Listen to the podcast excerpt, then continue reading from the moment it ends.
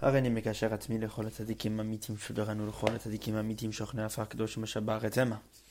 ובבחר לרבנו הקדוש צדיק יסוד עולם נחן, רבנו וכל חוכמה, רבנו נחנו נפגם צמחה נע נח נחמן נחנו נאומן זכותו תגן עלינו ועל כל ישראל אמן. So Baruch Hashem, we start a new section in Sichot Aran, lesson 88, um, speaking about a specific segula, which was common um, in the time of Rabenu. um, maybe some people do it now. I've never heard of this inyan, but of course there's great significance in this, as we're going to see. Maybe Bezrat Hashem, we could have the merit to start doing this. And the siman of Petet, we'll also do lesson 89. We'll start the first half of it, God willing, and then the next podcast we'll finish it up. A very beautiful uh, a very beautiful conversation Rabbeinu had about um, averot and getting rid of the foundation of sins, etc. Lots of deep stuff. But let's start off with uh, lesson 88. הפיכת השולחן בשבת הגדול מרמז כי עדיין לא יצא דיבור מהגלות עד פסח. Turning over the tables on Shabbat Agadol, the Shabbat preceding Pesach, um, is significant for the following reasons. And Rabbeinu is going to explain that the reason why we turn over the tables, why it's a custom to turn over the tables on Shabbat Agadol, because speech has not yet left um, exile yet, um, up until Pesach. Meaning what? The main idea of Pesach is, um, the Arizal brings this down, is to re- redeem speech which had, which had went into exile. That it's the, the peh, the mouth which had went into exile. And the entire goal of Yetziat Mitzrayim essentially was also to redeem the concept of the mouth or speech. And um, until Pesach, that speech is still in exile. So while we're on Shabbat Agadol, while we're celebrating Shabbat Agadol, the Shabbat preceding Pesach, um, we still haven't reached Pesach yet. And therefore speech is still in exile. And Rabbanu is going to explain what the significance of turning over the tables has to do with this. Because on Pesach, the night we left uh, Egypt, um, it was at that moment that speech left the exile, as it says Pesach, the mouth that speaks. Pesach is a play on the words Pesach, the mouth that speaks. Kayadua is known in the writings of the Arizal, page 82a. Um, look over there, which discusses this idea. That the idea of Pesach is the Pesach, the mouth that speaks. Meaning that what, what is Pesach? Whenever your mouth is able to speak, to pray, to be able to, um, that your mouth is redeemed from that exile. And this is the essential aspect of leaving Egypt. she said That speech left the exile. And of course, there's many different ideas written down. Likutei Halachot, Likutei Moharan also speaks about this. Rabbeinu speaks about this in many different places. And of course, the Zohar and the writings of the Ari Kadosh Baal Shem Tov, uh, great ideas about this. Rabbeinu is explaining this concept in connection with the segula turning over the tables on Shabbat HaGadol. Now Rabbeinu connects it. Why? Because the table represents speech. Bechinat, in the aspect of what is written, uh, what is written in Yechezkel chapter 41, verse 22. He spoke to me, reference to God. That is the table before God. This is the table that is before Hashem. So, and he spoke to me, this is the table that is before Hashem. This speaking and the table are directly connected. There's a connection. And we see in the verse here. By he spoke to me specifically, it says in the verse. Because the essential livelihood a person earns and the main food and sustenance a person has is from the table. You know, the table represents the food where a person eats, right? All the um, engaging of sustenance. But the table stems from the aspect of speech that it says, He spoke to me, this is the table.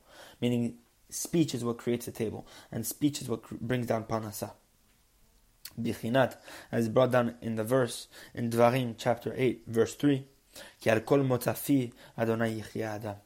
Because from everything that emanates from God's mouth will bring life to man. It is that which which emerges from Hashem's mouth which brings life to a person meaning the speech of Hashem it brings sustenance.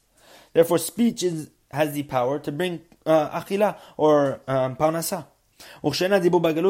And therefore, when speech is not in exile, then the table, which is the aspect of speech as we mentioned above, is in this state of panim, countenance, face, when it's in a good state, it's in a state of redemption. It says in the verse, and he spoke to me, this is the table that stands before God. Meaning, before Hashem. What is fine? It means the face. Panim.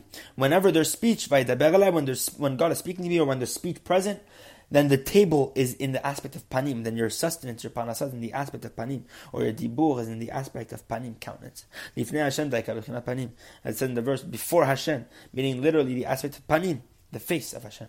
And therefore, Therefore, on Shabbat HaGadol, which is the time before the leaving of Egypt, then the table is in the aspect of it being turned over. The table isn't completely redeemed yet. Because at the time of Shabbat Gadol, speech is still in exile. This is hinting to us that when we turn the tables, that speech is still in Galut, it's still in exile in Egypt. Until we merited the redemption and the leaving of Egypt on Pesach.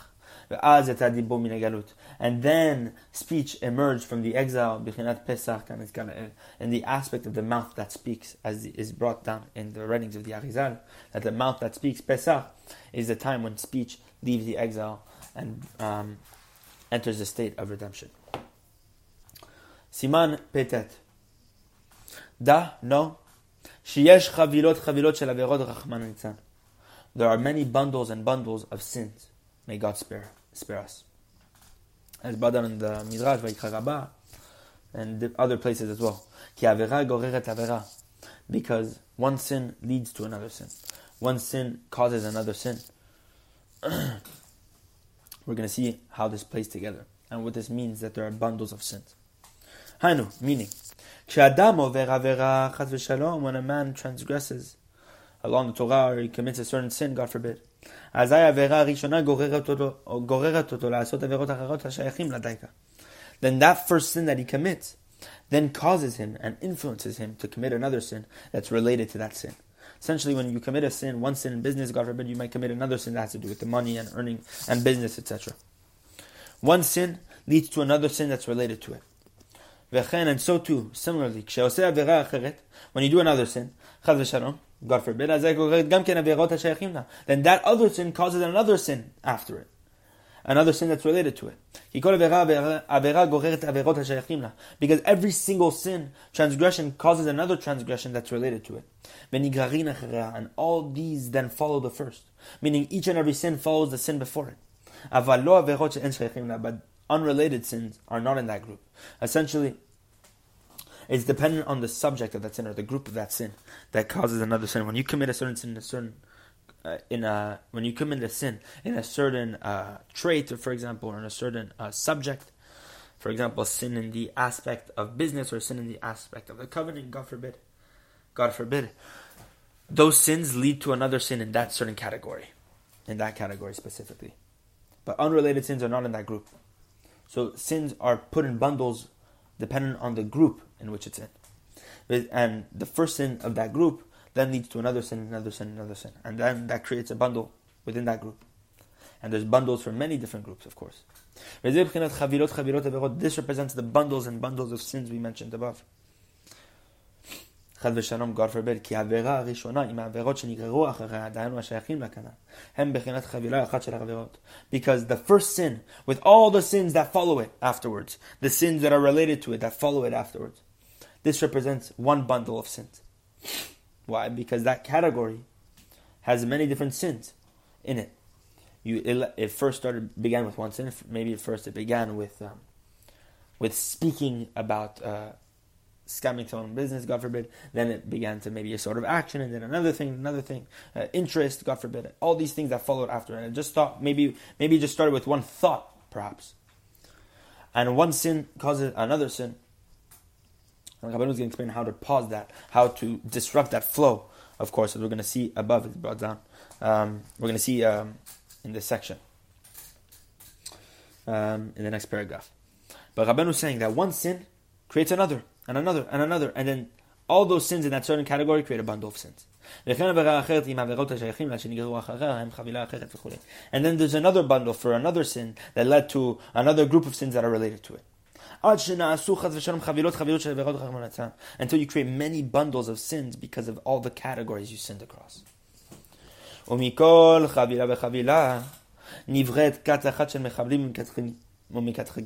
Rabbanu explains that with regard to each and every bundle, each and every bundle has its own creation of a group of destroying angels and accusing angels. Meaning each and every bundle of sins that you create has a destroying angel, has a group of destroying angels that um, watch over that, uh, that bundle.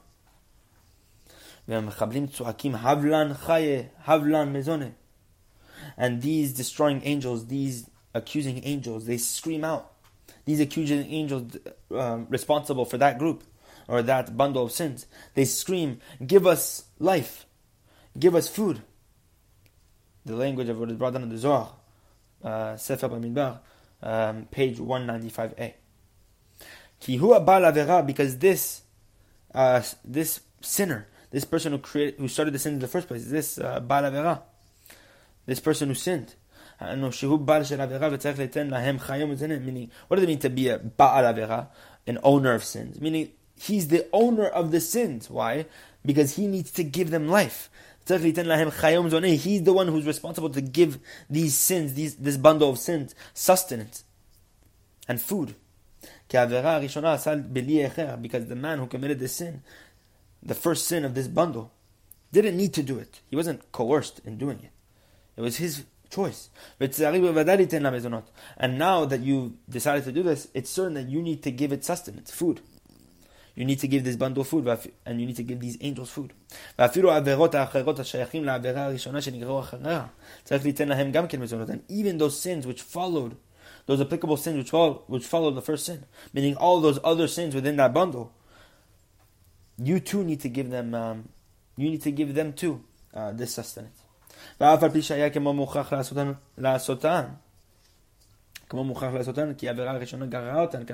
And even though it seems as if you are, you are forced to commit all those other sins because the first sin then caused all the other ones. Meaning that you created one sin, you had free will with the first one, and then the first one led to another uh, domino effect which led to the other ones.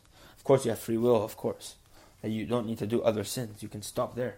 But uh, Rabban was saying that it seems like after the first sin, you have the, the it feels like as if you, there was no choice after that because you've been so accustomed to that sin. Rabbi Natan speaks about this um, in lesson 56. Uh, Rabban speaks about this in lesson 56 of Likutei Moharan.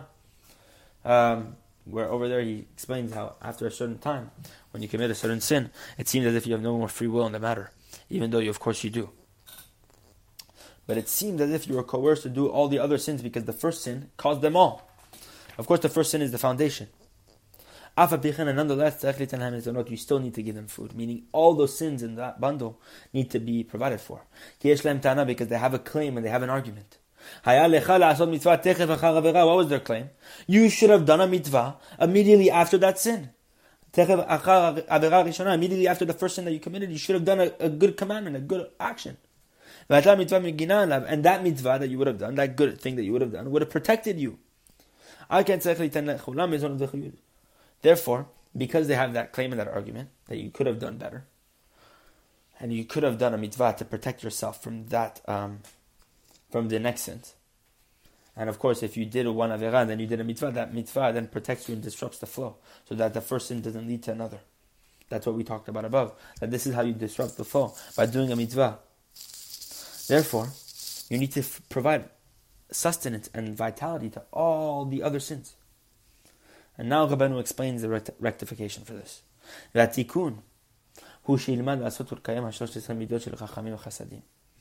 rectification for this is that you need to study and you need to perform to fulfill the 13 attributes of God's compassion and kindness. Of course, we know God has 13 attributes of mercy. Um, כל רחום וחנון, ערך אפיים מרוב חסד ואמת, נוצר חסד לאלפים, נושא עוון ופשע וחטאה ונקד, we say לסליחות, um, we say the Sfaradim say this every single day. Of course, um, Ashkenazim Sfaradim say this during Selichot. That we say this, the thirteen attributes of God's compassion. A person needs to study them and to perform them, to for, perform them, to fulfill them. דהיינו שיהיה לו רחמנות וירבה לעשות חסד ויקיים כל השלוש עשרה מידות של רחמים. רבנו says that what? A person needs to have pity, he needs to increase his good actions, to do more kindness, and to fulfill all these 13 attributes of compassion that God has about him that you need to emulate this and to do them yourself. Because by fulfilling these 13 attributes of compassion and mercy, through this you awaken up above the 13 attributes of God's compassion, those supernal attributes of God's mercy. המחבלים שנעשו על ידי עבירות בבחינת כן למלך יושב על כיסא חכמים וכו', מוחל עוונות עמו מעביר ראשון לראשון. That what? That when you do this and you fulfill those 13 attributes, by therefore awakening God's 13 attributes, with this you subdue and you pass over those destroying angels, you remove them.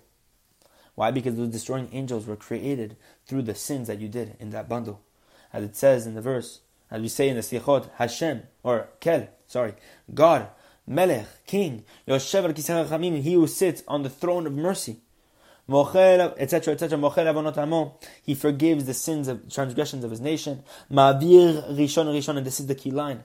Ma'avir rishon rishon, removing the first one first, meaning removing the first sin before anything else.